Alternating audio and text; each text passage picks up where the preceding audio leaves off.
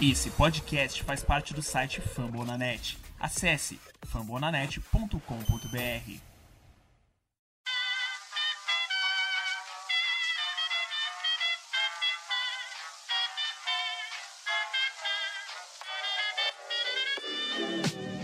Mais uma rebatida forte. E ela tá fora daqui!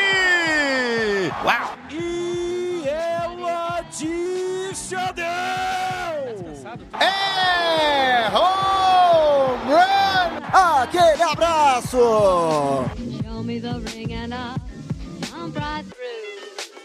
E aí, galera do beisebol, tudo bem? Como é que vocês estão? Sejam muito bem-vindos. A partir de agora começa o Rebatida Podcast de número 66.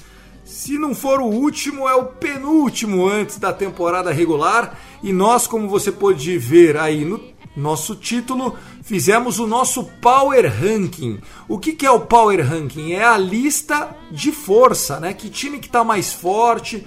Enfim, é por ordem de força, de elenco, do papel. Se jogar aquilo que se espera no papel, o que é? E aí a gente vai te desenhar algumas curiosidades, uma unanimidade no topo. É claro que você já deve desconfiar que time é esse. Eu sou o Thiago Cordeiro, @CastDodgers, e comigo hoje, Guto Edinger, o Yankees Brasil. Fala aí, Guto, seja bem-vindo ao Rebatida. Fala, Thiago, galera que tá escutando a gente aí do outro lado. Vamos que vamos, né? Temporada se aproximando e Spring Training tá acabando, últimos dias.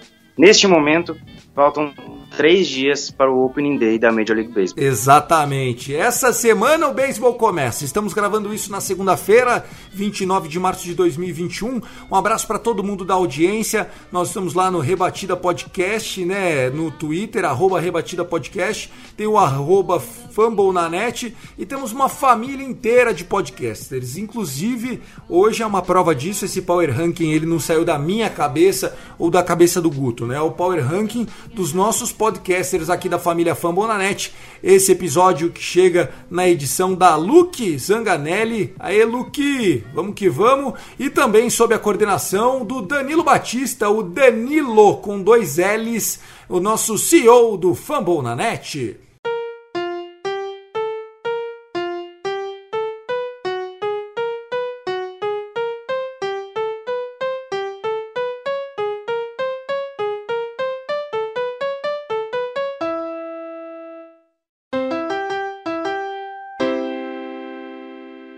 Bom, para fazer nosso jabazinho aqui nessa interface, quero convidar você para conhecer o nosso novo player, que já não é tão novo assim, mas ele é lindão, maravilhoso.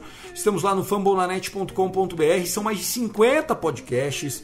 O Rebatida Podcast é o mais recomendado do beisebol e a gente convida a conhecer outros produtos, né? Eu tenho o Dodgers Cast, o Guto tem o Yan Cast, tem o Soxcast do Felipe Martins, tem o Podcards, que é do Thiago Mares, tem o Padrescast, tem o Gigantes, né, que é do Giants, tem o All News, que é do Baltimore Orioles, do Vitor Silva, tem o Show Antes do Show, e saiu em texto também, sim, tem artigo em texto no site, o Guto às vezes escreve, o mais recente é do Thiago Mares com o podcast, com o Power Ranking dele. O Power Ranking do Thiago Mares em específico foi postado lá, então procura fumblenanet.com.br.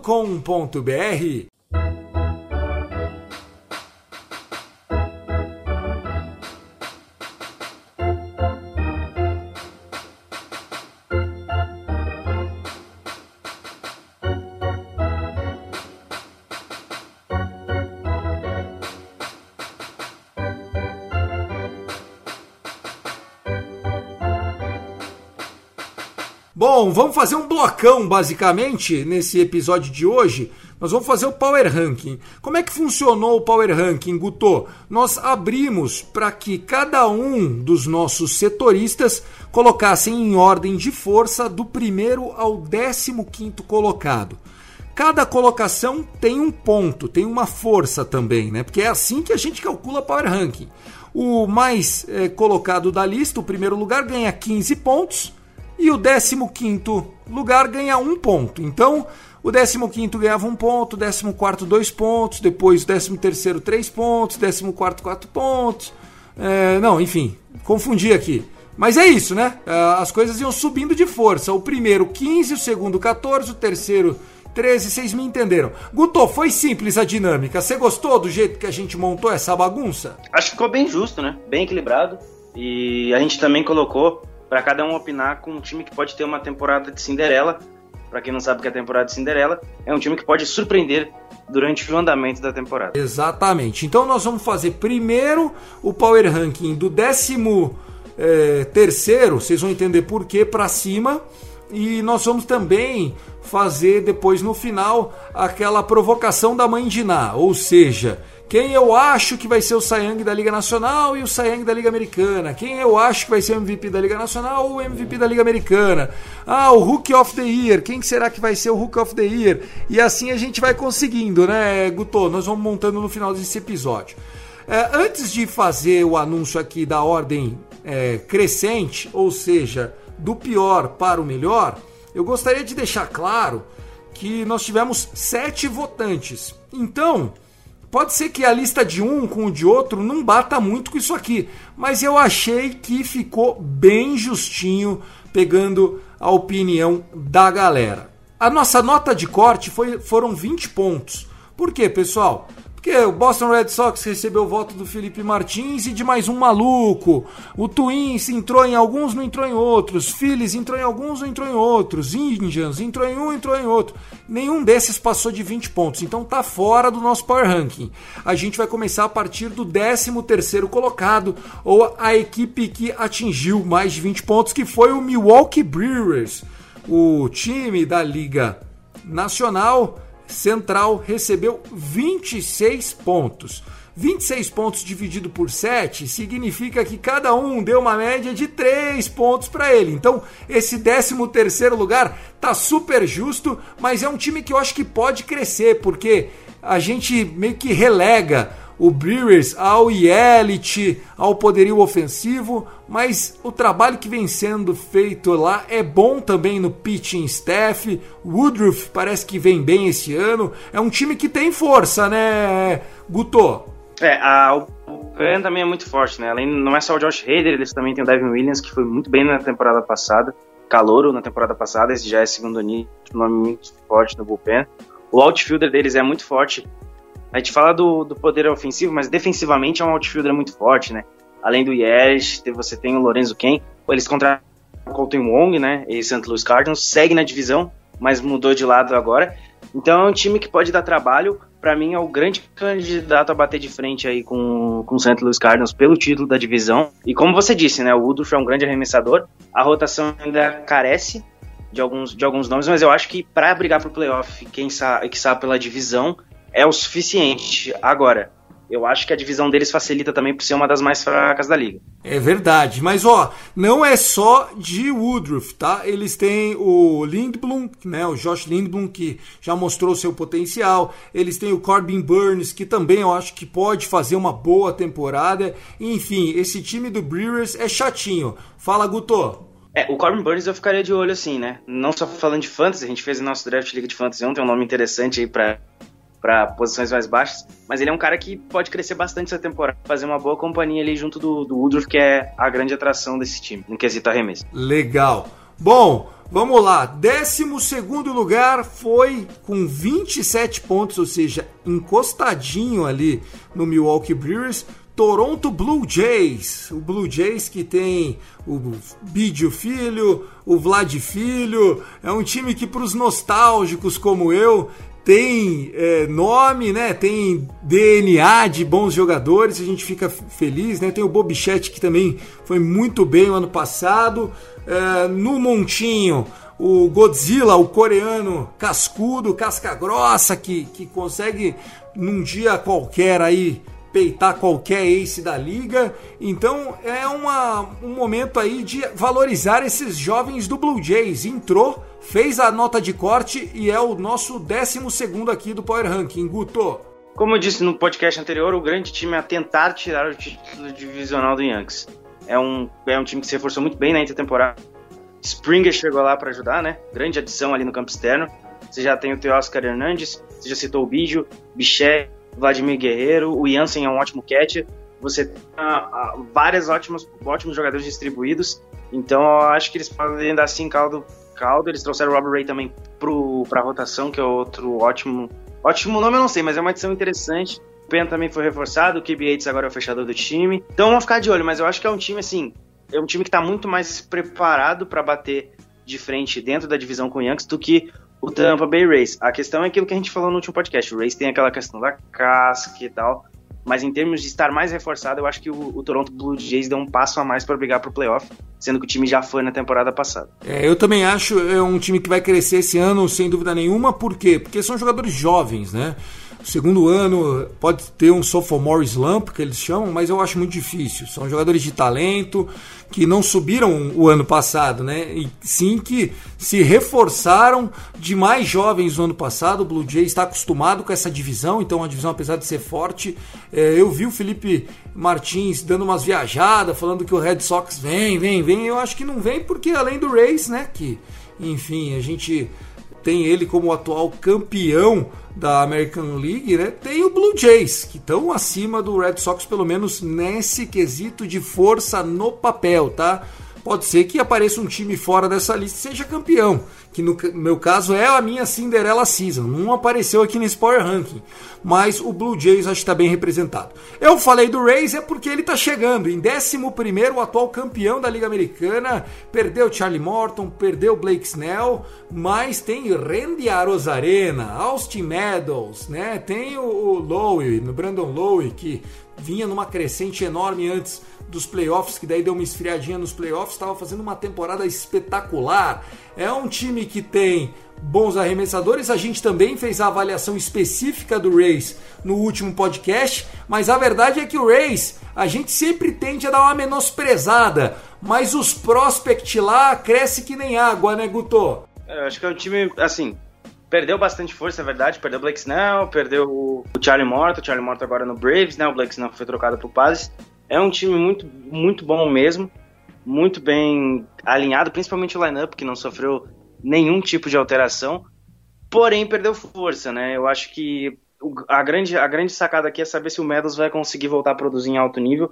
Ele teve muitos altos e baixos na temporada passada, o Arozarena foi muito bem, a gente espera que mantenha a produção, mas é aquilo, eu acho que como força, por mais que aqui no Power Rank esteja na frente do Toronto Blue Jays, eu acho que tá um pouquinho atrás, mas ainda assim é um time que a gente tem que ter respeito, tem casca e deve dar um trabalho também pro time de Nova York. Eu também acho, e o Felipe Martins estava falando do Red Sox, sendo repetitivo sim, viu, Felipão? Cada vez que eu olho essas lineups dos dois, acho que o Red Sox vai ter muito trabalho, a ver o que vai acontecer. Vamos entrar no top 10 agora, senhoras e senhores, em 10º com 34 pontos, Houston Astros, que perdeu o George Springer, tá passando por uma entre-janela, o Justin Verlander tá fora da temporada com uma Tommy John, Zach Greinke já não tem mais aquela velocidade na bola rápida. O Astros mesmo assim tem José Altuve, Bergman, tem bons prospectos, né, gente tanto arremessando, Christian Javier e Urquidy, como também rebatendo, né, então é um time perigoso. Eu acho que é o time que pode brigar com o Oakland Athletics pela divisão oeste, já tinha falado isso e confirmo, viu, Guto? Cara, deve ser realmente o time a bater aí, né, você tem também o Los Angeles Angels ali, mas eu acho que o Houston Astros ainda manteve uma boa... ainda tem um bom time, né? Perdeu o Springer, é verdade, o Carlos Correa está em último ano de contrato, mas trouxe o Jacob Dorizzi para reforçar a rotação e acabou de renovar com o Lance McCullers, que eu acho um ótimo arremessador, né? Contrato de 5 anos, 85 milhões, renovaram na semana passada, então o McCullers aí fica em Houston. Você tem alguns outros nomes além dele também, o próprio Ryan Presley, um ótimo nome na rotação. O Kyle Tucker foi uma grande surpresa na última temporada, o cara é o jogador outfielder, né? Brigou pro calor do ano e é um nome interessante. Vamos ver como é que o restante do lineup se porta. O Brantley ficou, e eu acho que o Brantley é um dos caras mais underrated da liga. É um ótimo rebatedor e um ótimo defensor. Então o lineup ainda se mantém. É uma divisão, entre todas da liga americana, é a mais fraca. Então dá para beliscar assim uma vaga nos playoffs. Acho que ainda fica um pouco atrás do Oakland Athletics, mas beliscar uma vaga nos playoffs pode tentar. O problema é que a gente tem Yankees, Rays e Blue Jays. Na central tem White Sox, Indians e Twins. Então o Houston Astros tem muita dificuldade, vai ter bastante problema para pegar um playoff. Sensacional! E assim, pessoal, aqui nós estamos analisando times que são muito próximos, tá? O Astros, do Rays, do Blue Jays, do Brewers, todos esses times têm bons jogadores, bons prospectos, mas são times que têm algum buraco. Por exemplo, o Brewers tem buraco, o arremessador 4, 5 da rotação não é do mesmo nível do Woodruff. O Blue Jays, mesma coisa, depende de bons anos aí de jogadores que podem ter bons ou, mal, ou anos ruins. O Astros da mesma forma, e para mostrar como isso é engraçado, o Astros ele estava empatado ali na turma do Blue Jays com o Brewers, mas o Tássio Falcão, que acompanha bem essa divisão, deu uma valorizada na dele. Então ele acabou abrindo um pouquinho de vantagem. Esse esquema que a gente fez de pontuação mostra como esses times estão bastante próximos. O Rays com 28, o Blue Jays com 27, o Brewers com 26 e o Astros com 34, ou seja, foi apertadinho do começo até o final. Eu acho que os jogos entre eles podem ser muito decisivos para disputar a disputa de vaga. Então, os confrontos diretos vão ser importantes aí durante a temporada. Claro que você não pode perder jogos contra times infinitamente mais fracos, senão não vai adiantar nada ter confronto direto. Se o Astros vai lá e bate o Twins numa série de 3 jogos, sei lá, por 2-1 ou 3-0, e chega numa série com o Detroit Tigers e é varrido, aí não valeu a pena de nada ter vencido o Twins. Concordo com você, é uma ótima leitura. E agora nós vamos para uma outra fase do nosso Power Ranking, que são os times do meio dos 40 pontos. Nós temos 3 times aqui, separados por apenas 2 pontos. Acredite se quiser. Então, na 8ª colocação, 2 times empatados, que seria o 8º e o 9º colocado, os 2 com 46 pontos. Nós temos o Washington Nationals, campeão de 2019, e o Oakland A's, o time que, enfim, quase fez o impossível, quase virou uma série depois de estar perdendo por 3 jogos do Tampa Bay Rays. Tinha tudo para ganhar aquele jogo 7, mas o Rays acabou se salvando e garantindo a vaga depois de abrir um 3-0 surpreendente, né? Então nós temos o Nationals que depende muito da saúde, porque de talento os caras estão sobrando, a gente já falou bastante deles também no último episódio. É uma divisão bastante imprevisível essa Liga Nacional da Leste, mas tem no Washington Nationals um time que vem com o Josh Bell no bastão, que tem Juan Soto, que é um fenômeno, tem Trea Turner, que é um talento, e tem Mark Scherzer, Strasburg. É um time muito forte esse tal de Washington Nationals, viu, Guto? Uma das melhores rotações da liga, ainda tem, além dos 2 citados, o Corbin e o John Lester. O Strasburg é uma bomba relógio, é verdade, às vezes ele pode explodir, lesão, enfim, mas no geral é uma rotação muito forte, que impõe respeito. Trouxeram o Brad Hand pro bullpen, né, que é um cara que já foi closer lá do Indians, não sei como é que vai ser a função dele ali no Nationals, porque a gente sabe que tem o Woodson, que é o closer do time, então talvez ele seja um cara ali de 7ª, 8ª entrada, mas é um reforço pro bullpen. Por mais que eu especificamente não gosto do jogador, acho que ele tem muitos altos e baixos, não é um cara tão confiável assim. E no lineup, o Josh Bell é a grande atração aí que chegou da última do Pittsburgh Pirates, ótimo reforço, um dos melhores primeira bases que tem hoje na liga, cara também muito subestimado como o Michael Brantley. Além dele você tem, dos citados, o Juan Soto, que é acima da média, excepcional jogador, e o Trea Turner. Você tem ainda o jovem Carter Kimball, que pode ser um nome interessante aí, jovem jogador da terceira base. Victor Robles é um cara que talvez... Esse vai jogar muito, hein? A galera que pegou ele no Fantasy vai jogar muito esse ano. É um cara que tem que crescer um pouco de produção, mas é outro nome interessante também no lineup. Então você vê que tem vários jovens jogadores nesse time e tem tudo para dar certo, lembrando que agora o Yan Gomes é o catcher titular. Legal demais ter um brasileiro num time como o Washington Nationals, Yan Gomes, que já, né, levantou o World Series, e a gente fica nessa expectativa do Yan Gomes jogar bem. Empatado o Oakland Athletics, o Oakland A's, o time que tem sempre bons prospectos e veteranos underrated, né? A gente tem, claro, desde os craques até aqueles que são trabalhadores mais, menos, vamos dizer assim, com menos regalia. O que você destaca nesse time do Oakland A's, hein, Guto? O Chris Davis se foi, né? Na troca, o Indians isso é reforço, né? Via Texas Rangers, shortstop titular. Além dele, trouxeram o Trevor Rosenthal, o novo closer da equipe. O Liam Hendricks se tornou um dos jogadores mais bem pagos na posição de arremessador de reliever. Achei que pagaram caro no Rosenthal. $1 ano 11 milhões eu também não achei um valor, assim, muito confortável de se pagar, mas era a pedida dele. Eu acho que ali foi mais ou menos isso.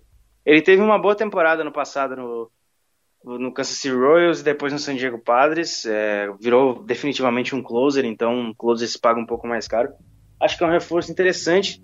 O time é sólido, né? Por mais que tenha, não digo alguns buracos, mas algumas brechas. Vamos ver como é que os jovens vão se portar. Eu espero bastante um crescimento do Jesus Luzardo, que teve altos e baixos da temporada passada, mas é um cara muito interessante, um prospect que tinha bastante talento, ainda tem bastante talento. Acho que pode ser um nome interessante aí dentro da rotação do Ace. E de resto é isso, é o time que tá assim, na divisão deles tá o que tá mais na frente e deve tranquilamente, não digo tranquilamente, mas é um dos times aí que pode nadar de braçada dentro da própria divisão. Eu gosto do que pode crescer esse time do Ace, porque tem jogadores que são muito fortes e, enfim, que podem ainda gerar uma produção maior, né? Eu gosto muito daquele Canha, acho que ele é um time que acaba passando um pouco de desconfiança, mas quando você coloca para jogar junto é muito bem treinado. A cultura Billy Beane, né, de Moneyball, até hoje ela é muito presente e a gente vê jogadores rendendo lá o que em outros times não renderiam. Por exemplo, você tem desde do Laureano, que é um cara que eu não sei se teria muito espaço em outro time, até um craque como o Matt Chapman, que passou o ano passado machucado e acho que é uma âncora, né, positiva desse time. E tem, por exemplo, no Matt Olson, um garoto que é da base deles e que se vier com 35 home run no ano, você vai se surpreender, Guto? Eu não vou me surpreender. O Sean Murphy, catcher deles, é um cara prospecto que tá com 24, 25 anos, sofreu com lesão. É isso que eu tô falando, gente. Onde você olha tem talento.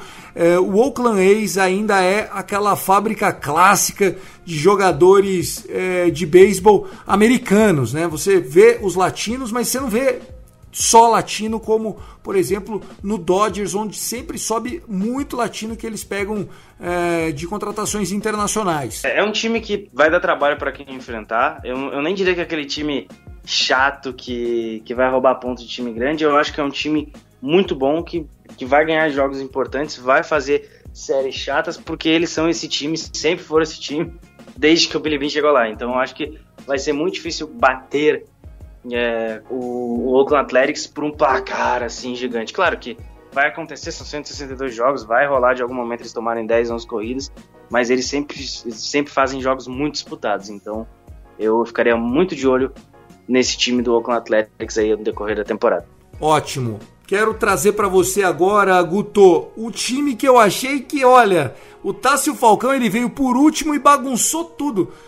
Eu achei que ficou alto, tá bom? Me perdoe, mas em 7º lugar no Power Ranking do Rebatida, o superestimado clube da terceira idade, St. Louis Cardinals. 48 pontos, o time de Thiago Mares. O Cardinals achei que veio superestimado, os jogadores já estão aí não na sua melhor fase e apesar do arenado chegar para somar muito, o Paul Goldschmidt já não é mais aquele. Não sei, eu não gosto do Cardinals, acho que eu tenho birra dos caras, viu, Guto? Cardinals no top 10, enfim, eu acho que a posição ficou até de certo agrado. Eu coloquei eles um pouco alto também pelo efeito arenado, até porque a gente está falando do melhor terceira base da liga, um dos melhores jogadores do mundo, então o arenado ele realmente é um outro patamar. O time manteve mais ou menos a base, né? Perdeu o Colton Wong, que foi pro Brewers, ainda tá na divisão, mas manteve mais ou menos a base. Acho que ainda o Goldschmidt pode pode render, ainda mais que tem mais um bastão interessante junto com ele, que é o Arenado. O time de uma evolução do Dylan Carlson, que não ocorreu, ele era também tido como um dos grandes prospectos na última temporada. Não foi bem, mas eu dou um desconto, porque a última temporada ela foi totalmente atípica.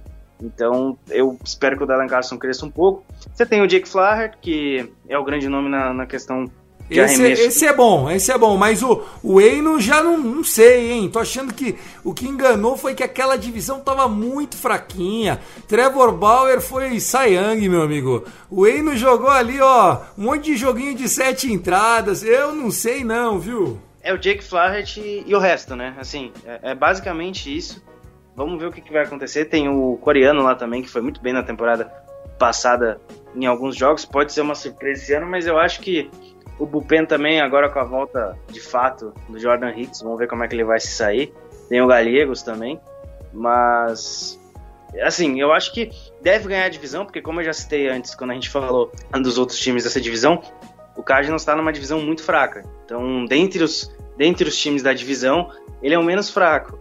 Talvez o Brewers bata de frente, como a gente já citou, mas é uma divisão muito fraca, por isso talvez ele esteja numa posição tão alta. Muito bem analisado. Eu acho o Cardinals um time copeiro, mas eu acho que a grande arma deles é estarem numa divisão que vai dar para sobreviver, né? Jogos contra um Cubs batendo cabeça, contra um Pirates que não tem performance, um Cincinnati que fora de casa... dentro de casa é um leão, fora de casa é um gatinho. Se você não pegar Castilho pela frente ali, você pode se sair bem numa série contra eles, quem sabe até uma varrida. Não estou desmerecendo o Cardinals. Acho que cabia um top 10, mas ali, 9º, 8º. Mas veio o Tássio e empurrou os caras de 10º para 7º.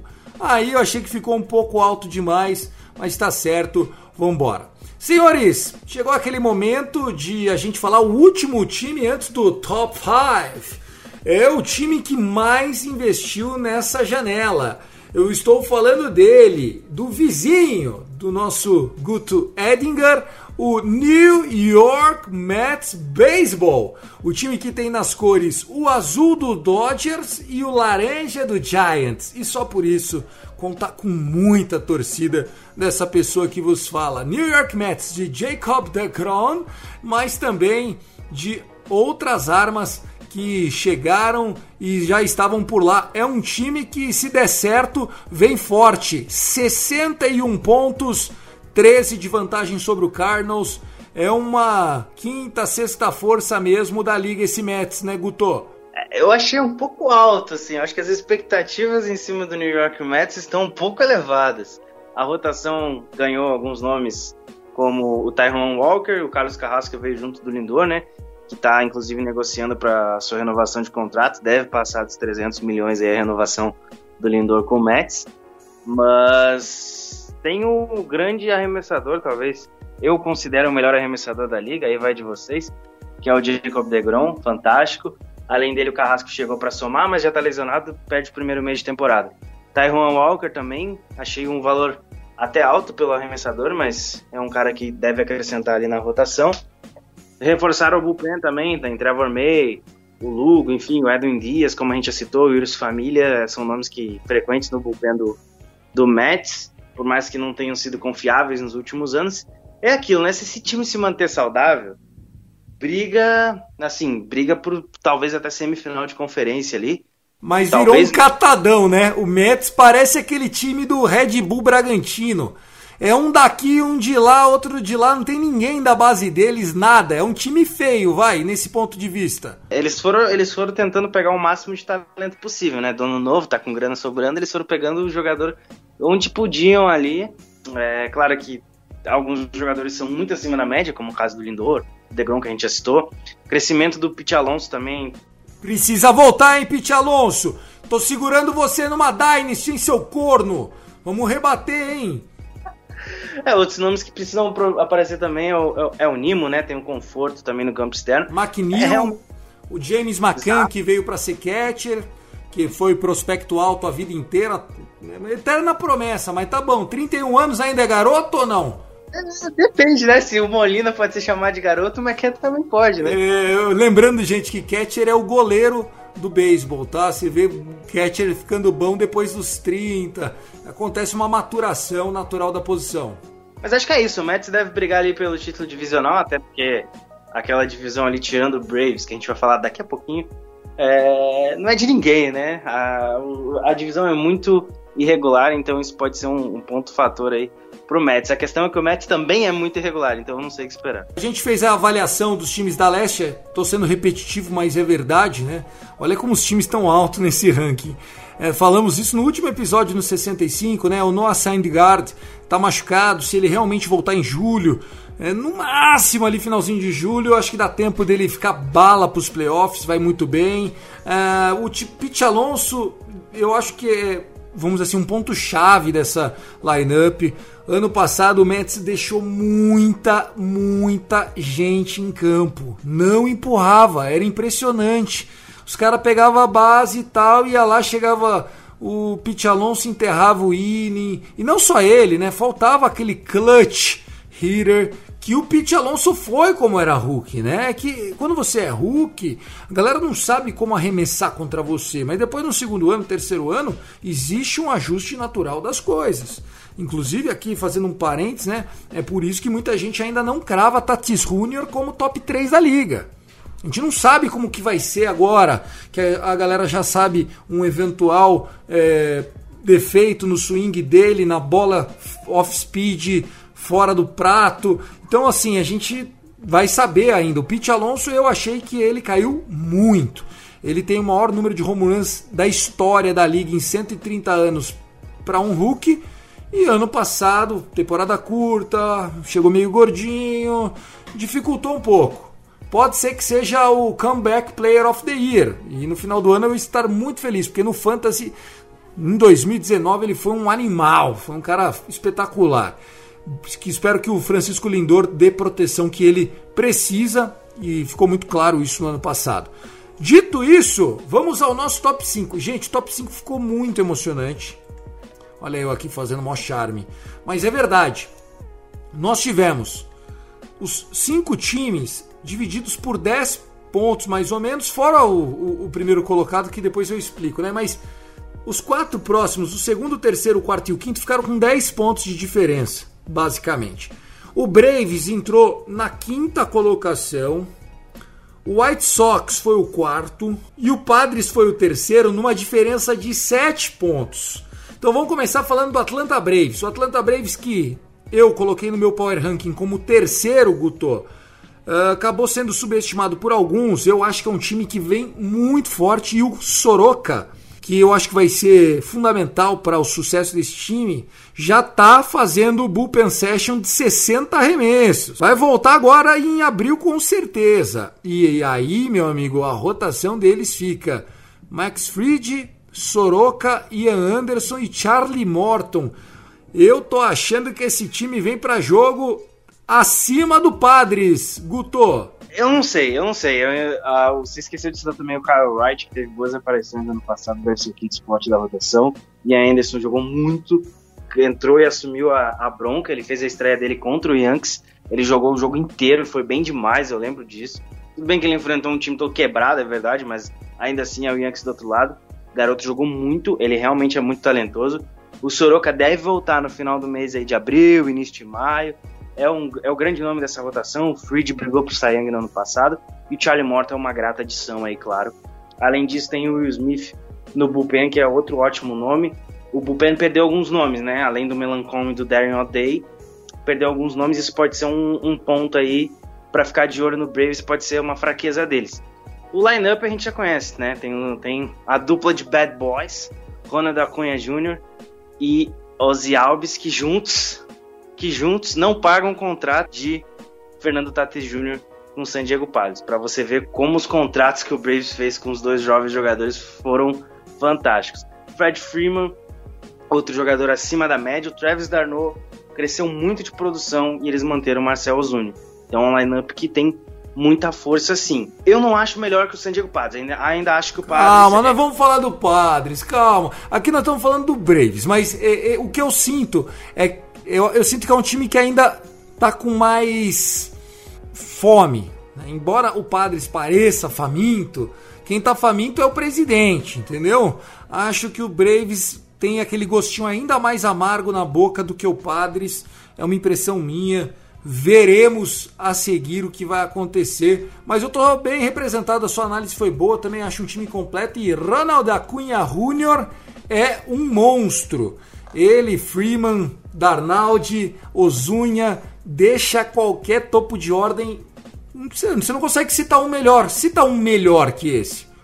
Pode citar um tão cascudo quanto, né? Ah, Lemerio. Como é que tá o do Yankees aí? Daqui a pouco a gente vai falar deles. Mas se você for ver, não é muito melhor do que o do Braves. Do Braves... Todos os topos de ordem desses 5 aqui são muito parecidos. Por isso que o time é... O top 5 são realmente os 5 melhores times da liga hoje. Os lineups de todos esses times são muito fortes. Exatamente. Agora chegou nos contenders mesmo, né? Essa é a expressão em inglês, né? Os contenders. Quarto lugar, para um time que, olha, foi uma ascensão meteórica e apesar do ano passado ter sido muito, muito bom, eles trocaram de técnico, porque eles acham que agora precisa no vestiário alguém que vá lá para definir série em outubro. Adorei a contratação, porque eu gosto de nego velha guarda, acredita no projeto, é o Chicago White Sox de Tony La Russa. O homem que já levou o Cardinals pro caneco, que sempre chega e briga, o preto e branco de Chicago, quem diria, quem tinha falado depois de 2016, quando veio aquela World Series do Cubs, que em 5 anos o maior Chicago para começar o ano era o White Sox, a galera ia dar risada, hein, Guto? Muitos erros, muitas coisas erradas, mesmo depois de tantos acertos e o Cubs perdeu no caminho. O White Sox, pelo contrário, teve grandes adições, né? Acho que começa pelo Lance Lynn ali na posição de arremessador. Ótima adição, é um cara bem sobre o radar que vai acrescentar bastante numa rotação que já tem o Giolito. Inclusive, Giolito, é bom você jogar bem esse ano, porque eu te draftei no Fantasy. Só peço isso. Você tem outros nomes interessantes, como o Liam Hendricks, que recebeu um senhor contrato, então é o closer do White Sox agora, e o mínimo que a gente espera é que ele jogue muito, porque aquele valor é estratosférico para um reliever. O lineup também é aquela questão de topo de ordem, né? A gente tem o Tim Anderson, a gente tem o Luiz Robert, o Moncada foi muito bem na temporada passada, você tem agora o Yasmani Grandal também, que é um catcher que rebate muito bem. Então, assim, você tem vários nomes ótimos ali nesse time. É um time que também tem um time que tem muitos jogadores jovens talentosos, mas eu acho que, cara, vai dar bastante caldo aí. Adicionaram também o Adam Eaton, né, pro outfielder, que é um cara que tem experiência. Então, assim, tem vários nomes interessantes. É um time que tá muito redondinho no papel e deve ser o franco candidato a levar o título da Central. Vamos ver como é que vai ser. É uma divisão também muito forte, que tem Indians, que tem Twins, então é ficar de olho, mas é um time realmente bem fechado. Sim, tem o Eloy Jimenez, que parece que machucou, vai ficar 2 meses fora, uma pena, porque é um cara muito bom. O Luiz Roberto, cara talentoso mesmo. Eu acho que é um time que tem até agora os bons prospectos, né? Com aquele Vong, que é a primeira base, vai aprender muito com o José Abreu, que é um casca grossa. O Dallas Keuchel, eu gosto. O Grandal, como foi dito, muito bom. Esse White Sox, ele é ótimo. Eu senti falta da gente dar uma valorizada maior no Indians e no Twins. Eles entraram no meu top 15, lógico, ficaram em 13º, 14º, mas o White Sox ficou exatamente nessa 4ª colocação e eu acho que essa é a diferença. Na vida real, no mundo normal, numa quinta-feira, 7h, o Indians e o Twins têm total condição de fazer 2-1 numa série contra o White Sox. Mas no papel, na força, e é isso que é o Power Ranking, aí eu acho que o White Sox está muito acima dos outros dois. Essa é a diferença do Power Ranking e da vida real. O Power Ranking, ele avalia se tudo der certo, se for um céu de brigadeiro, se os times jogarem 100% e isso nunca acontece, qual que seria a ordem? E aí eu acho que dá essa escapada, o White Sox ele sobra. Então tá sobrando no Power Ranking, na vida real pode ser que não sobre tanto assim. Pra gente concluir, foi essa a sua avaliação também, né, Guto? É isso, a divisão central é muito equilibrada, por mais que eu acho que o White Sox esteja um pouco à frente. Como você disse, Twins e Indians têm grandes condições. O Indians a gente sabe da grande força da rotação, e o Twins também tem um lineup muito forte. Mas se você quiser saber mais sobre as duas divisões centrais, tanto da Liga Nacional quanto da Liga Americana, procura o rebatido anterior ao último, que você vai achar aí a gente especificando cada uma das duas divisões. Exatamente, muito bem colocado. Agora vamos para o pódio. Quem recebe a medalha de bronze com 89 pontos é ele, da Califórnia, San Diego Padres. A equipe de Manny Machado, a equipe de Blake Snell, Yu Darvish, como é que eles falam lá na Espanha? Yu Darvish é um time que vem forte, hein, Guto?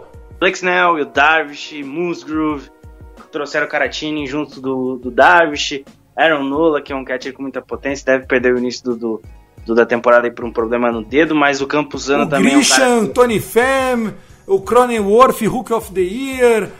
É um time também, cara. Tem o Eric Hosmer. Tatis. Cara, tem um, assim, o lineup deles é estratosférico. A rotação é estratosférica. Ainda tem o Mike Clevenger pra entrar nesse meio desse rolo aí. Tem o Lamé que ainda tá se recuperando de lesão. O que aconteceu com o Denilson Lamé lá, o de Nelson? Então, assim, é muito nome bom. Tem o Bullpen ainda que tem outros nomes muito bons, como o Melancon, que chegou agora. Você tem o... Tem a molecadinha, né? A molecadinha deles que é forte. Molerron, o Gore. Acho que dessa molecada pode ser que tenha saído alguns, mas ainda tem muita gente. Eu sei que o Luiz Patino saiu, mas é um bullpen que joga bolinhas a 100 milhas. O Padres é muito forte. E, ó, ele chegou pertinho do segundo lugar, mas não deu. Ficou em terceiro esse San Diego Padres. O Padres que é o grande rival do Dodgers para levar essa divisão oeste da Liga Nacional. O Dodgers que, se for campeão em 2021, conquistará a 9ª vez seguida o título da National League West, o oeste da Liga Nacional. Quem sabe não fecha uma década aí de título de divisão, hein? É, se o Padres não conseguir chegar... eu acho que se não for o Dodgers, é o Padres. 89 pontos, ficou no pódio de quase todo mundo aqui, viu, Guto? Poucos deixaram o Padres fora do pódio. Eu acho que 2 ou 3 previsões ele ficou em quarto ou em quinto, então muito merecido esse terceiro lugar do San Diego Padres. Vamos agora para os nossos times, parece até piada, né? Mas em segundo lugar, New York Yankees, 93 pontos. Também é o meu vice no Power Ranking que eu fiz. Acho que é o time que vem forte esse ano, mas eu não vou falar para você do Yankees, porque você é o especialista do time, tá orgulhoso, é o segundo mesmo. Esse Yankees é mais forte que o 2020? Principalmente no que tange arremesso. Esse time do Yankees é bem melhor do que era na última temporada no que tange o quesito arremesso. Perdeu Tanaka, perdeu o Paxton, mas assim, o Taylor, se jogar o que sabe, é tranquilamente ali acima do que o Paxton apresentou nos últimos 2 anos, então já é muito melhor. O Corey Kluber fazendo feijão com arroz, que ele sabe fazer muito bem, tá tranquilo. A rotação é alto risco, alta recompensa? Provavelmente, mas eu acho que a recompensa pode ser muito alta se esse time desempenhar o papel tranquilamente. O Cole é o Cole, né? Eu não preciso nem falar, vai ser o Ace. É o ace da equipe por um bom tempo e vai trazer muitos bons frutos. O Yankees também fez algumas movimentações para deixar o bullpen com mais opções, né? O Ottavino foi mandado embora, a gente trouxe o Justin Wilson, que já passou por Nova York, o Chapman também deve perder os primeiros 2 jogos por suspensão, mas depois já está de volta, é o closer da equipe, enfim. Tem vários nomes aí que pode aparecer. Eu ficaria de olho no Luiz Medina, que é um jovem jogador, vai começar o ano na AAA, mas pode subir ao longo da temporada, é um cara que pode ser muito interessante para ser utilizado no bullpen, é um latino que tem muito talento. E o lineup eu acho que eu não preciso nem falar, né? Stanton, Judge, LeMahieu ficou, que foi o grande reforço do Yankees na off-season. O Frazier teve uma temporada de um crescimento absurdo, principalmente na defesa, porque no ataque a gente já sabia do potencial dele, ele competindo a luva de ouro, é só um prêmio pelo crescimento absurdo do Frazier, hoje titular no left fielder. O Aaron Hicks é um cara que sabe chegar muito bem em base, principalmente por walk. Você tem um lineup muito bom ainda, nem se tem o Gleyber Torres e o Urshela, que é outro monstro defensivamente. É muito talento, é um time muito fechado, é o grande candidato a ganhar a Liga Americana. Se vai ganhar são outros 500, mas hoje é o segundo melhor time da Liga. não tem como bater o primeiro. Eu acho que vai ser muito difícil bater o primeiro esse ano de novo. Você, falando do Yankees, você acha que o Cashman... como é que tá? O técnico tá com a cabeça na parede? Como é que tá a pressão em cima? Esse time do Yankees, ele me parece um time que às vezes ele se sabota, porque a pressão é muito grande, né? Nunca ninguém tá satisfeito. A gente sabe que o Yankees é assim, mas parece que cada ano que não dá certo, a pressão só aumenta. Como é que tá esse ano a pressão em cima do Yankees? Acho que a pressão é normal em todos os anos, né? O time tá tentando bater cá abaixo do Luxury Tax esse ano, né? Então, fez vários movimentos para tentar ficar abaixo e não pagar imposto. Não acho que esteja na parede, porque as duas temporadas que o Boone teve até agora com o time foram... minto, as três, né? Foram assim, boas, porque ele conseguiu chegar aos playoffs e tudo mais. Mas o Cashman já tá no cargo há 10 anos, né? 10, 11 anos ali, só ganhou o título uma vez. É, a galera começa a ficar meio repreendida, porque... O Cashman mudou a forma de pensar, e eu gosto disso, eu gosto da maneira dele ter apostado mais na farm system, de produzir mais jogadores dentro de casa. Isso deu muito resultado. Boa parte desse lineup aí, o Cashman que montou com negociações que ninguém dava nada, como o próprio Urshela. O Gleyber Torres foi numa troca do Chapman, o Judge foi nessa questão de produzir em casa, o próprio Gary Sanchez. Então, ele tem todo o crédito do mundo de ter montado esse time. Precisa dar o próximo passo? Precisa dar o próximo passo. Já bateu na trave, esse time já chegou em final de liga. Falta real chegar na World Series e conquistar o caneco, a 28ª. Você vai conseguir esse ano? Só o tempo dirá, mas eu acho que, assim, dentre os anos anteriores e esse ano eles têm mais chance, até porque a Liga Americana parece que, no seu contexto geral, deu uma enfraquecida. Os times da Liga Nacional, que historicamente são um pouco mais fracos que da Liga Americana, esse ano, pelo menos na tendência, a gente vê realmente os times da Liga Nacional muito fortes, né? Desse top 4, nós vamos ter 3 times da Liga Nacional e só... apesar que não, né? O Braves ficou em quinto. Não, tá do top 5 tem 3 e 2. Acho que o Yankees é o favorito, mas esse Chicago White Sox também não dá pra brincar nele, não. Bom, é isso. E, gente, com 105 pontos, o time que ficou em primeiro lugar nos 7 votos de Power Ranking esse ano... O Los Angeles Dodgers, o meu Los Angeles Dodgers, né? Eu sou fanático pelo Dodgers, tem o podcast Dodgers Cast, se quiserem seguir é @castdodgers. O time tá gastando muito acima dos outros, confesso que isso me deixa até desconfortável, porque é legal ser um time que não economiza, mas eu acho que quando você gastar muito, muito, muito, muito mais que os outros... Você cria argumento pro cara falar, ganhou, mas é meio que igual o Palmeiras Crefisa, sabe assim?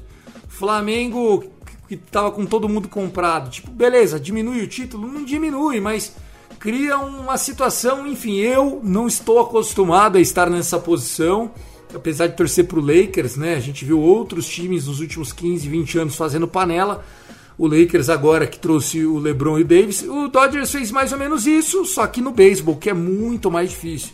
Se aproveitou de uma geração super talentosa, com o Kershaw capitaneando, né, como o veterano, mas a geração de Walker Buehler, Julio Urias, Corey Bellinger, Corey Seager, bons nomes como o Justin Turner, que foi descoberto do nada, enfim. E agora tá gastando com o free agent, então a gente trouxe o Trevor Bauer a preço que não compensa, mas enfim, trouxe, seguramos David Price, que não começa o ano na rotação, mas vem, renovamos com todo mundo, deixamos ir um ou outro que, enfim, era para abrir espaço para a Farm System, que também é bastante talentosa. O time do Dodgers está muito forte e não tem buraco, vai começar o ano sem algumas peças importantes do bullpen, mas eu acho que eles estão mais preocupados já em alinhar os braços para setembro e outubro.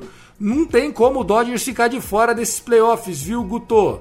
Se isso acontecer uma catombe e o time perder todo mundo por lesão, ainda assim acho que vai aos playoffs. Não, exatamente, porque se jogar com Julio Urias, Dustin May e Tony Gonsolin, foi justamente o que fez ano passado naquela temporada curta, que o Kershaw e o Walker Buehler ficavam na DL, um indo e o outro voltando. Os dois só jogaram em outubro, e eu acho que o David Roberts vai fazer a mesma coisa, vai segurar o David Price, vai segurar o Kershaw, vai ficar nessa aí pra botar os caras tranquilinho pra jogar em outubro. Bem provável. E nem precisa forçar ninguém, não. A rotação é muito forte, teve a adição do Trevor Bauer. Você pode falar sobre horas aqui, você entende muito mais de Dodgers do que eu, mas esse é o grande candidato a fazer um back-to-back World Series aí, ganhar outro título. O time é muito forte. É aquela questão, né? Você falou de gastar. Tem aquela questão, se ganhar, beleza, ganhou, tranquilo. Só que se perder também é precedente pra falar, pô, gastou um monte e não ganhou nada, né?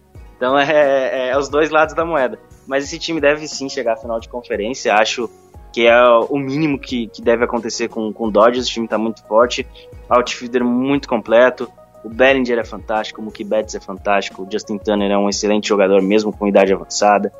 Você tem vários ótimos nomes, ainda tem o Gavin Lux pra subir pra esse time.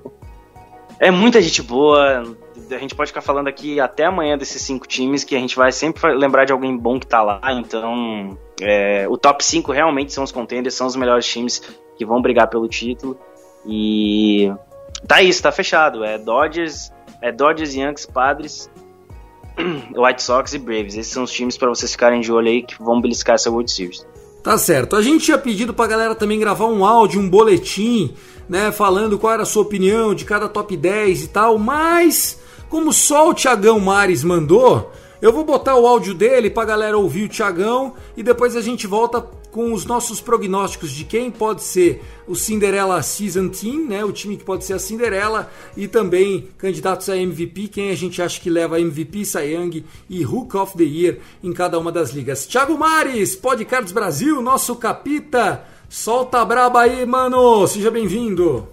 Salve galera, aqui é o Thiago, o Red Bulls Brasil para os menos íntimos, e eu não vou falar aqui do meu Power Ranking, eu já falei dele lá no site do Fumble na Net, eu coloquei lá tudo explicadinho porque que eu escolhi aqueles nomes, e talvez eu venha fazer a parte 2 com os 15 restantes, mas fazendo um breve resumo aqui, as minhas 5 escolhas, as 5 primeiras escolhas, Los Angeles Dodgers é o time mais forte da liga hoje, é o time que se reforçou muito bem, apesar do nosso querido Trevor Bauer, mas é o time que ainda está um nível acima dos outros todos, mas esse nível acima não é tão grande assim quanto parece. San Diego Padres, time mais talentoso da liga por algumas sobras, tem um dos melhores posições em basicamente todo lugar onde você olha, e também adicionou alguns outros jogadores que vinham bem em outros times, mas é um time que ainda está um pouco abaixo do Los Angeles Dodgers, mas não por tanto assim. New York Yankees é o time que já era estrelado, trouxe um ex-ace dos Pirates, que se juntou com o Garrett Cole, que também era ex-Pirates, que é o James Taillon. Trouxe também Corey Kluber, que é foi um dos melhores pitchers da última década, tanto que venceu 2 vezes o Cy Young, e agora é um time, considerando que tinha no ano passado, agora, se não tiver nenhuma lesão, um abraço aí para o coordenador físico aí dos Yankees. É um time que tem chance de chegar à 41ª World Series. Chicago White Sox é a casa do atual MVP da Liga Americana, José Abreu. É um dos times mais fortes. Agora conta com um Luis Robert com 2 anos de liga. Conta com o Nick Madrigal, que também é um bom segunda base, é bom observar ele, eu draftei ele no Fantasy, eu quero ver muito o que esse garoto faz. É um time que deve comandar a região sul aí da Liga Americana por alguns anos. E é o time mais forte da Liga Americana da parte central. E por fim, temos o Atlanta Braves. O Atlanta Braves, a gente não precisa nem falar, é um dos times mais competentes, um dos times mais sólidos da Liga. Então não tem muito o que falar, é só esperar que eles vão vencer de novo a divisão leste da Liga Nacional. Então é isso, galera. Um beijo, um abraço e vão lá ler. Eu não escrevo muito, vão lá ler, galera. Bom, valeu, Thiagão. Nem vou repassar o que ele falou, Guto, porque a gente já fez a nossa avaliação do geral, mas vamos agora àquele momento Cinderella Season. O que é o Cinderella Season? Cinderella Season é o time que ninguém dava nada e é campeão. Mas assim, ninguém dar nada é ninguém dar nada, nada, nada e ser campeão. Porém, o pessoal não entendeu muito assim. O Salviano do Padrescast até fez um Cinderella Season que eu aceito, que eu achei legal, que seria, o meu candidato a Cinderella Season seria o Red Sox. Tem bons jogadores que podem surpreender. Seria uma baita de uma Cinderella Season, né, Guto? Não bom pra você, mas seria. É, ainda tem o Criseio pra voltar na metade do ano aí, quem sabe, né? É um time que tem camisa. O Felipe Martins também falou Red Sox, então tá aí, ponto pra ele. O Vitor Silva, do All News, do Baltimore Orioles, o Birdland BR, ele apostou no Philadelphia Phillies. Eu gostei desse, esse é Cinderela também, se levar vai ser surpresa, mas é um time que tem talento, Zach Wheeler, enfim, é uma galera que o Nola, é um time que é bom, né, meu? É, eu coloquei na minha última também o Phillies por causa disso, tem bastante talento ali envolvido. Acho que são vários jogadores juntos, quem sabe, né, esse ano da Liga. Ó, o Thiago Mares, como ele falou, Toronto Blue Jays, enfim, eu acho que o Blue Jays se levasse não ia ser tão Cinderela, ia ser legal por causa da molecada, imagina você ver o Vladimir Guerrero na arquibancada, puta, ia ser muito legal. Você, Guto, botou o Phillies também, é isso, mano? Exatamente, coloquei o Phillies, Aaron Nola, Zach Wheeler, Realmuto voltou, Bryce Harper, Segura...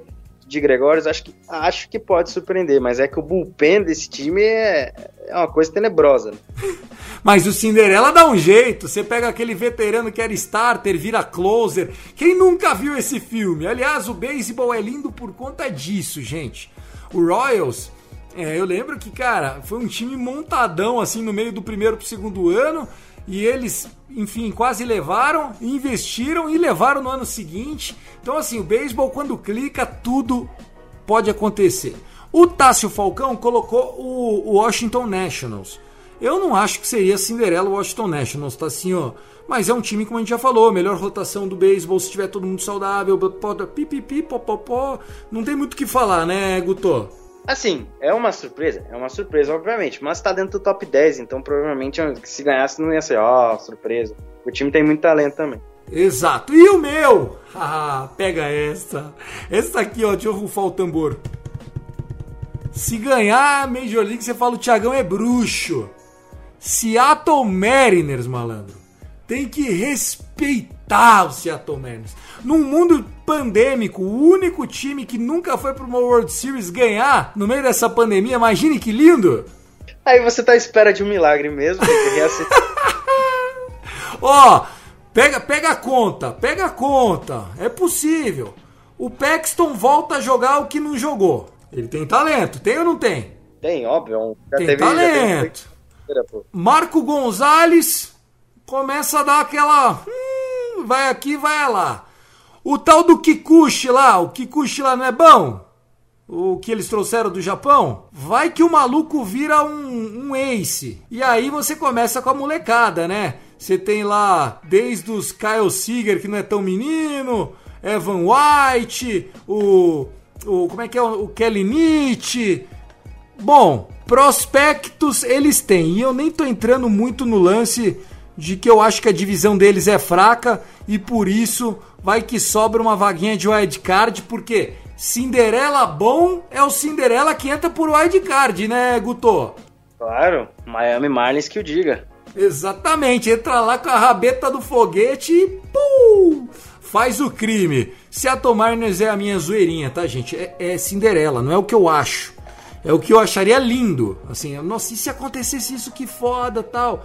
Bom, enfim, eu acho que o Cinderela é pra chutar nesse nível. Falando aqui de Cy Youngs agora, Guto, o seu candidato a Cy Young da Liga Nacional e da Liga Americana, um nome e ponto, quem seria?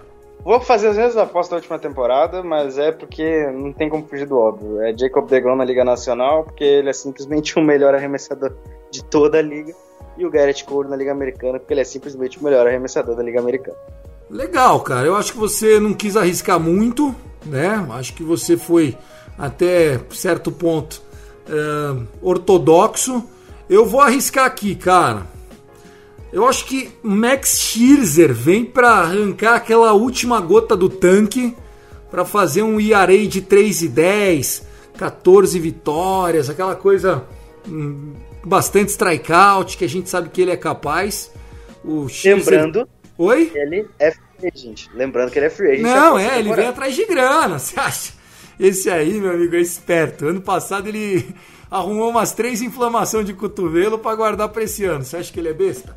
E o da Liga Americana, eu vou torcer para um cara que eu vi muito talento e eu acho que pode dar jogo mesmo, que é o Shane Bieber. Shane Bieber, ele tomou umas cacetadas no final do ano passado, mas durante 3, 4 meses ele jogou uns efeitos que eu não tô acostumado. Eram umas sinkers, bolas, breaking balls no meio de um monte de fastball, assim, fantástico. Tô torcendo pro Bieber ser realidade. Ele que também tá atrás de dinheiro, hein, gente? É ano de contrato para Shane Bieber, pode ser que garanta aí seus 350, 400 milhões se vier com temporada de Cy Young. Tem alguma dúvida disso, Guto? Nenhuma. O homem foi Triple Crown no passado, ganhou a tríplice coroa do arremessador, foi Cy Young, quem sabe não pega um back-to-back aí, temporada completa agora. Ele que tomou-lhe uma cacetada nos playoffs, né? Tomou corrida torta e a rodo. Mas eu dei um desconto, falei até na podcast preview que o Shane Bieber poderia sentir o jogo, porque era em tese a primeira partida de playoff da carreira do jogador. Então... mas fora isso, ele foi maravilhoso, cara. Como a temporada incrível. Foi curta, eu lembro que eu botava pra assistir ele, eu tinha ele na nossa Liga do Rebatida, fui campeão, inclusive, e ele foi o MVP. Cara, era lindo ver ele jogar, cara, a bola movimentando. Então, se ele for a realidade, eu acho que esse ano é dele. O Gerrit Cole, me desculpa, mas eu acho que a divisão do Gerrit Cole exige muito dele. Jogar no Yankees exige muito, aquele estádio é uma piada, né? O campo direito ali, pelo amor de Deus. Então acaba, enfim, pagando, né? Quem é pitcher acaba pagando. É bom pro ataque, é bom pro ataque dos amiguinhos também. Agora os MVPs, vamos lá. Guto Edinger, o seu nome para a Liga Americana e para a Liga Nacional. Para a Liga Americana, eu vou do GOAT, né? Do GOAT da atualidade, né? Não o GOAT geral, mas o GOAT da atualidade, eu vou de Mike Trout. Se o Angels quer ir para os playoffs, passa muito pela produção do Mike Trout. Tenho ele em um dos fantasies, inclusive quero agradecer quem passou ele ontem no rebatido e deixou eu pegar ele, muito obrigado. Mike Trout aí, então eu vou de Mike Trout. É meio óbvio, mas eu acho que ele vai vir de novo para uma temporada de MVP, como todo ano. Ele é fantástico, ele é um cara que é um extraterrestre. Então eu vou de Mike Trout na Liga Americana. Na Liga Nacional eu já tenho bastante dúvida de vários nomes, assim. Mas eu vou apostar num cara que você conhece, que você gosta, que já levou o MVP da Liga Americana e agora pode levar o MVP da Liga Nacional. Eu vou de Mookie Betts, outfielder do Los Angeles Dodgers, e deixaria sobre o radar Fernando Tatis Jr. Legal, gostei da sua aposta. Eu também vou de Mookie Betts, acho que esse ano ele vem para jogar muito, e eu viria com um MVP que quase foi MVP já uma vez. Eu acho que esse ano saudável tem tudo para o time ser bacana e o hype avançar o menino. Aaron Judge, meu candidato a MVP. Tá saudável o pequenino Aaron Judge? Saudável está. Até hoje a galera ficou assustada. Nossa, ele não joga desde sexta-feira e tal. Eu fiquei, gente, é spring training. Ele vai jogar por quê? Tipo, a temporada começa semana que vem. Mas ele já treinou ele vai treinar hoje na sessão de bullpen para treinar rebatida e tal. Vem saudável sim. O único que tem algum probleminha no lineup dos Yankees é o Luke Voit, que é agravante da temporada passada, vai ter que fazer outra cirurgia, então ele deve perder umas semaninhas. O Aaron Judge, ele é um cara que tá buscando também o seu dinheiro, né? Ele ainda tá em arbitration com o Yankees. Eu acho que é o último ano dele de arbitration. E, pessoal, isso vale muito, tá? Isso vale muito. Ano de contrato, o próprio empresário liga menos pro jogador. A família quer que o menino se concentre mais, o garoto sabe que tem a chance, então eu acredito aí que o Aaron Judge vem para um ano absurdo, 28 anos, tá com sangue no zóio, não foi muito bem ano passado, se machucou e tal, então esse ano é o ano de Aaron Judge. Hooks of the Year, vamos lá, Guto, tem nome ou ainda é muito cedo para falar de Hook of the Year? Na Liga Nacional é unanimidade, né? Na Liga Americana ainda tenho minhas dúvidas. O Kyle Lewis seria a minha aposta óbvia na Liga Americana, só que ele tá lesionado. É uma grande incógnita saber quando o Kyle Lewis estreará pelo Seattle Mariners. Ele chocou o joelho dele com a parede do outfielder e isso pode ser um probleminha, pode perder bastante tempo, aí alguns meses, já foi falado. Inclusive a gente estava debatendo isso ontem na live do Fantasy, né, sobre quando ele ia voltar e tudo mais, porque ele é uma pick muito interessante para Fantasy. Só que Tenho minhas dúvidas ainda quando é que ele vai retornar. Se ele começar essa temporada, fatalmente seria Kyle Lewis aí, o calor do ano. Vou apostar em Bob Dalbec, que é o jogador do Boston Red Sox, primeira base. É um cara que pode surpreender. Também está lesionado, porém a lesão dele é mais tranquila. Deve entrar ainda no primeiro mês. Então eu vou de Bob Dalbec na Liga Americana. Na Liga Nacional, o futuro franchise player do Pittsburgh Pirates. Para mim, que é Brian Hayes, é sim o jogador a ser o calouro da Liga Nacional em 2021. Acho muito difícil outro jogador bater de frente com ele. É um jogador estratosférico, jogador acima da média demais. Terceira base, fiquem de olho nesse moleque pro futuro da Liga, porque ele vai ser um grande jogador. Cara, você falando assim, fiquei feliz que eu peguei ele. Na minha Liga Dynasty, que eu posso segurar, na verdade eu posso segurar 8 jogadores, e eu peguei ele agora, nos rounds finais, por causa desse hype da Spring Training, ele tá rebatendo 400 de fumaça. Eu ia apostar no Dylan Carlson do Cardinals, mas eu vou apostar no seu aí, no Kibar Reis aí, então vambora, vamos com ele. Esse menino do Boston Red Sox, eu vejo um hype do Felipe Martins absurdo em cima dele, mas um cara que eu sempre achei que ia jogar bem é o Jordan Álvarez, do Astros, cubano. Ele é rookie ainda, né, o Álvarez, né? Não, ele já ganhou o draft dele, pô.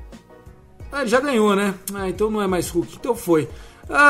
É isso, cara, não tenho muito o que falar. Aquele menino do Rays lá vai subir ou... Eu não sei, é uma grande dúvida, é uma grande incógnita. Eu não sei se eles estão segurando, até para ele ter bastante talento, eles não querem queimar etapas com ele.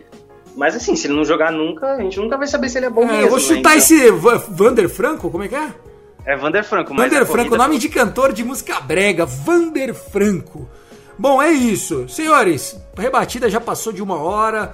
Um beijo aqui para Lucky Zanganelli editando. Um abraço pro Danilo com 2 L's. Gutão, foi um prazer dividir essa hora com você. O episódio ficou massa. No começo sua internet estava meio ruim, mas depois você estabilizou a coisa aí, ficou show. Agradecer a Vivo aí. Inclusive, quem quiser me patrocinar aí, Vivo, estamos aceitando patrocínio aí na conta de telefone, muito obrigado. E é isso, né? 3 diazinhos aí para começar a temporada. Ansiedade batendo na porta. Dia 1º de abril tem, 14h na ESPN. Começamos com New York Yankees e Toronto Blue Jays. E depois? Depois eu não lembro. Eu só Dodgers e Colorado Rock, 5 horas da tarde, também com transmissão pro Brasil. Que quebra, hein? A gente vai de Blue Jays e Yankees por provavelmente uma surra que o Dodgers vai aplicar no Rock. Ah, não sei não, viu? Cleitinho Kershaw tá com ERA de 7. Nesse Spring Training. Mas é isso, gente. Um abraço pra vocês. Episódio 66 fica pra conta. Não deixe de consumir, indicar e compartilhar os conteúdos. Se quiser seguir a gente, @Rebatida Podcast, @Fumble na Net, @Yankees Brasil, que é o Guto, e eu sou o @Cast Dodgers. Um abraço e até a próxima. Começou o ano, graças a Deus. Tchau, espera!